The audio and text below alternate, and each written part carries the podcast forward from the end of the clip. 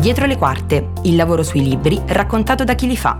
Un podcast del Master in Editoria, promosso da Università degli Studi di Milano, AIE e Fondazione Mondadori.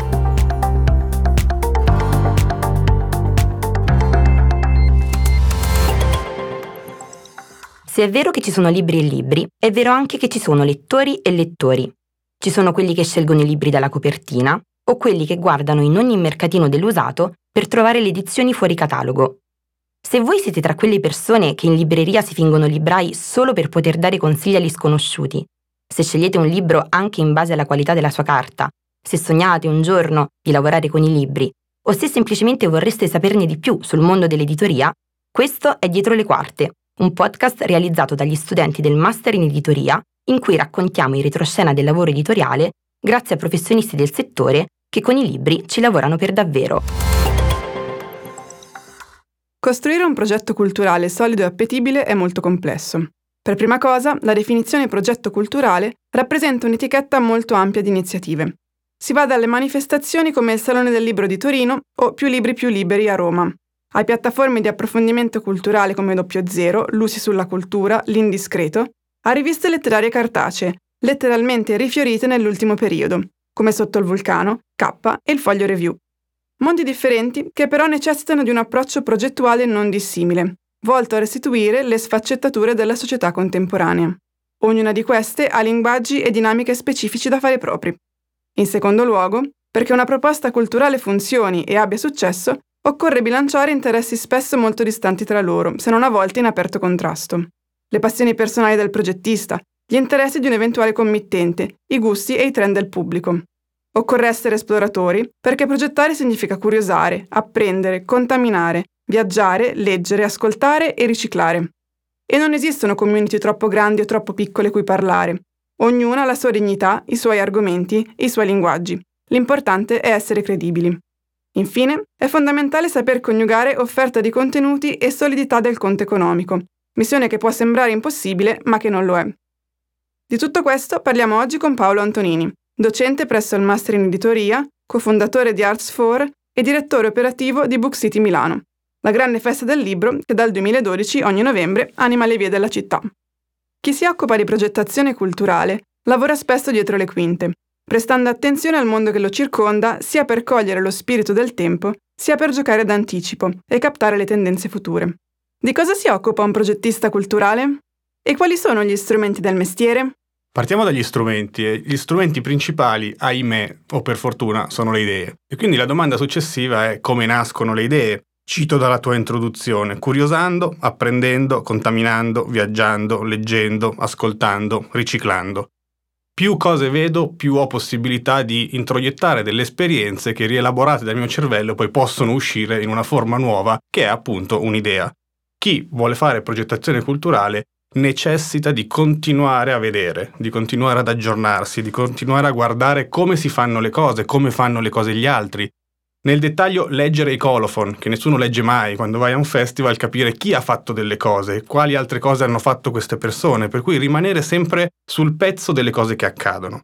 Dall'altro lato, fare esperienza di diverse situazioni. Essere esperti di letteratura è importante, ma evidentemente è sempre più importante allargare il proprio ambito d'azione. Mi piace la letteratura, mi butto sulla scienza, mi piace la scienza, mi butto sullo sport, mi piace lo sport, mi lancio sull'antropologia, cioè la capacità di attraversare le discipline è fondamentale all'interno di un contesto di produzione culturale contemporanea che è sempre più trasversale e sempre meno specifico. Perché questo? Perché ci consente di attraversare i pubblici, di unire i pubblici e di fare fare alle persone delle esperienze più inconsuete rispetto a quelle che potrebbe fare in una verticalità disciplinare. Quando parliamo dei compiti, invece, beh, i compiti di un progettista culturale sono difficili da definire, nel senso che dipende anche a che livello stai all'interno di una catena di organizzazione culturale, perché non si fanno mai le cose da soli, il lavoro di team è sempre alla base. Dopodiché c'è il compito appunto di avere delle idee, il compito di trasformare queste idee in realtà e il compito di fare in modo che il conto economico, esattamente come dicevi all'inizio, stia in piedi. Per cui evidentemente non esiste un progetto culturale che non sappia trasformare un'idea in un qualche cosa che ha un conto economico, se non positivo, quantomeno in pareggio. Questo vuol dire saper fare delle scelte che combinano l'ambizione di fare una cosa qualitativa, di grande eccellenza, di grande valore e le risorse che hai a disposizione.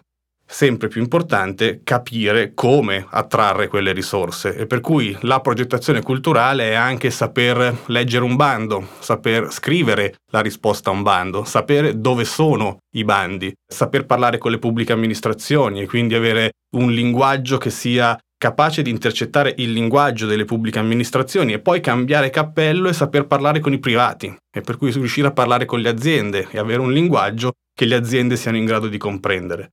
Quando si fa un progetto finanziato da un'azienda cambia la struttura di un progetto culturale, molto probabilmente c'è una contaminazione più, più stretta fra i valori e gli interessi di quell'azienda e il tuo prodotto. Questo non vuol dire svilire il prodotto, a volte sì, ma nella gran parte dei casi non vuol dire svilire un prodotto, ma vuol dire riuscire a dargli una sostenibilità economica.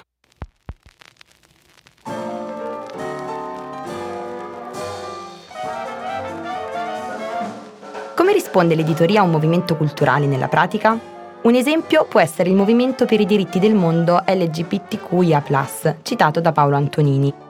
Il tema è molto sentito oggi a livello socioculturale. Esempi ne sono l'Oscar a Moonlight, il dibattito politico sul DDL ZAN, la sempre più ampia partecipazione ai Pride di tutto il mondo, fino alla crescente visibilità della musica queer, incarnata da artisti pluripremiati come Sam Smith e Lil Nas X. E benché la letteratura sia da sempre costellata di autori che raccontano le diversità, oggi si assiste a una proliferazione di libri sull'argomento, che hanno portato tematiche un tempo considerate di nicchia a un pubblico ben più ampio. Un caso che sicuramente conoscete è quello di Fumetti Brutti, alias Josephine Iole Signorelli. Cosa ha portato un'autrice che nel tratto e nella comunicazione è apparentemente underground a essere uno dei nomi di punta del catalogo Feltrinelli e del panorama del fumetto contemporaneo? Le ragioni del suo successo sono sicuramente da ricercare nell'unione felice di diversi fattori. Fumetti Brutti, infatti, è riuscita ad anticipare diverse tendenze nel momento stesso in cui si stavano affermando. La tematica LGBTQIA, il formato del graphic novel e la forte componente autobiografica. Il tutto condito da una comunicazione spontanea e genuina tipica dei social, un mix, quindi, nato dall'incontro di trend diversi ma ugualmente vincenti. Il mondo editoriale ha imparato a cogliere i trend per soddisfare le richieste di comunità di lettori che hanno interessi specifici. Le tendenze possono essere sociali, culturali, ad ampio spettro o anche appartenere al mondo di altri media. Tra questi, un ruolo di primo piano occupano i social network, perché pubblicare dei content creator permette di fare riferimento a community già esistenti. Secondo lei, quali sono i trend più significativi di questi ultimi anni?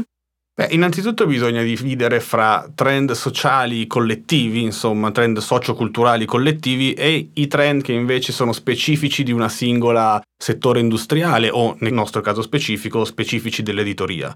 Quando ci riferiamo a quelli collettivi, quelli sociali, ce ne sono alcuni di estremamente consolidati, pensiamo all'attenzione al mondo dell'ambiente, all'ecologia, alla sostenibilità, da anni si sente parlare e si vede pubblicare contenuti rispetto a questo tema. Un tema sicuramente molto rappresentato in questo momento in tanti contenuti media è legato al mondo della DNA e della diversity and inclusion, quindi tutti quei contenuti che effettivamente finalmente offrono rappresentatività a minoranze che fino a qualche tempo fa non avevano la possibilità di esprimere certi tipi di contenuti, per cui pensiamo a tutto il mondo LGBT IQI+, ma anche effettivamente a tutto il mondo afroamericano, a tutto il mondo afrodiscendente, a tutto il mondo ispanico per certi versi, per cui c'è un fiorire di contenuti rispetto a questi temi. Un trend molto molto molto importante per la contemporaneità che è letteralmente esploso a seguito della pandemia da Covid-19 è la capacità di costruire comunità, quello che viene chiamato il community building, cioè quelle realtà che sono in grado di costruirsi una propria comunità ed è per questo che le persone che lavorano sui social network vengono guardate con grande interesse da parte dei media tradizionali, come può essere l'editoria, perché hanno delle comunità di riferimento. Avere delle comunità di riferimento non è detto che converta immediatamente in vendite, ma sicuramente ho un pubblico a cui parlare, cioè perché uso un trend? Perché c'è qualcuno che ha già fatto un pezzo del lavoro, per cui c'è sensibilità su un tema e allora lo intercetto, perché c'è una comunità già attiva e allora la intercetto.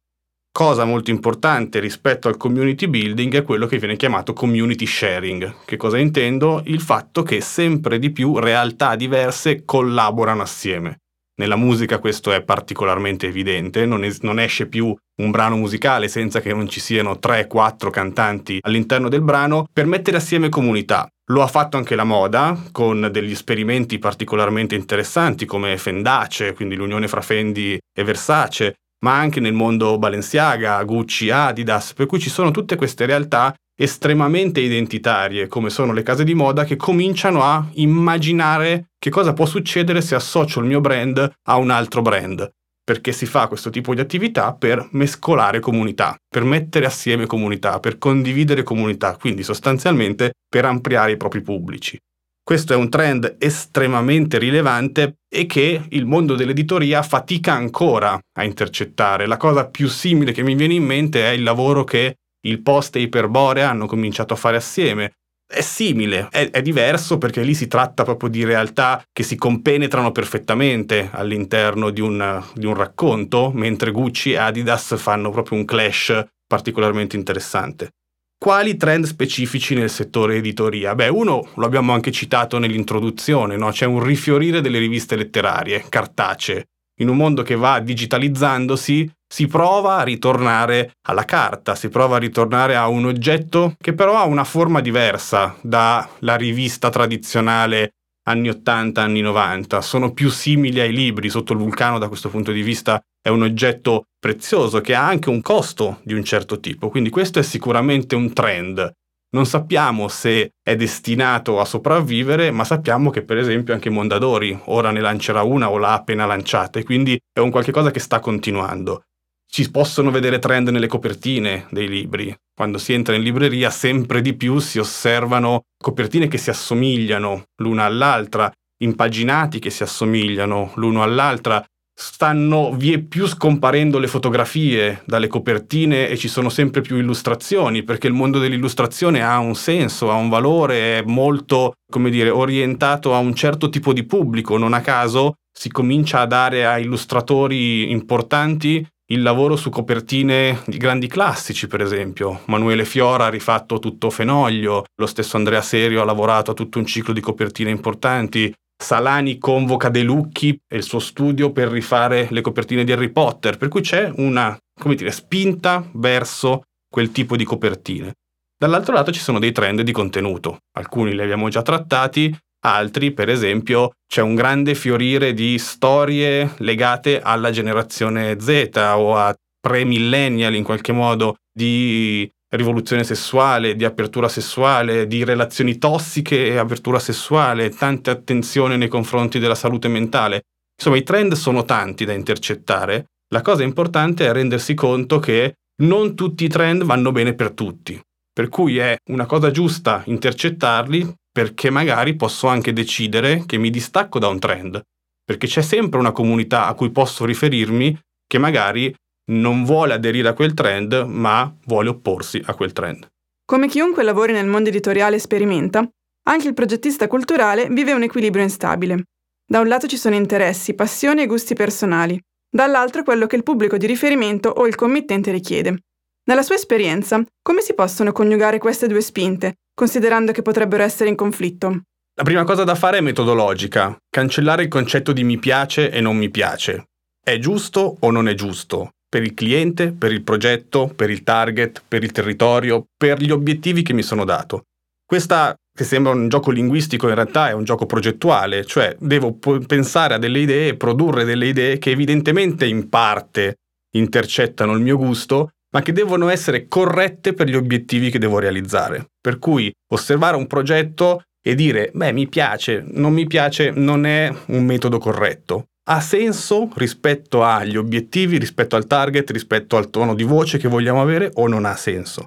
Dall'altro lato è un grande privilegio fare questo lavoro, il privilegio di poter provare a conoscere persone che ti interessano, provare a coinvolgere persone con cui vorresti fare delle cose, provare a intercettare persone che hai letto, persone che hai ascoltato, persone che hai visto e proporgli qualche cosa da fare assieme. Questa è la vera parte bella e divertente e ambiziosa di questo lavoro sapendo che la nostra è, rimane una figura a cavallo fra chi ha le idee e chi sposta le sedie, per cui fra chi genera e chi offre servizio. In chiusura, volevamo chiederle che cosa consiglia a chi un domani volesse lavorare nella progettazione culturale. Il primo consiglio è di cominciare a farlo, cioè soprattutto per le persone più giovani, cominciare a frequentare sia da pubblico, ma magari anche con piccoli compiti, come può essere quello di un volontario, come può essere quello di una persona che entra all'interno di un processo di costruzione di una manifestazione culturale, per esempio, è un bel esperimento perché ti consente di vedere il dietro le quinte di come si fa questa cosa, che spesso è molto meno poetica e molto più prosaico di quello che sembra. Dall'altro lato c'è un tema proprio di approccio e di attitudine all'apprendimento, per cui quello che secondo me rimane importante, cosa già citata all'inizio, è cercare di avere un approccio mentale allargato il più possibile, in cui cerchiamo di attraversare davvero varie discipline per poi cercare di creare delle connessioni nuove. Tutto ciò che noi riusciamo a mettere insieme, che nessuno aveva mai messo insieme o che pochi avevano già messo insieme, ha più probabilità di sorprendere il nostro pubblico e quindi in un contesto di grandissimo rumore e anche di grandissima competizione anche nel mercato della progettazione culturale, può essere una di quelle carte vincenti da giocarsi. Questo era Dietro le Quarte, dove raccontiamo in retroscena del mondo dell'editoria con professionisti del settore che con i libri ci lavorano per davvero. Un podcast realizzato grazie alla collaborazione del CTU, Centro per l'innovazione didattica e le tecnologie multimediali dell'Università degli Studi di Milano. Vi diamo appuntamento alla prossima puntata.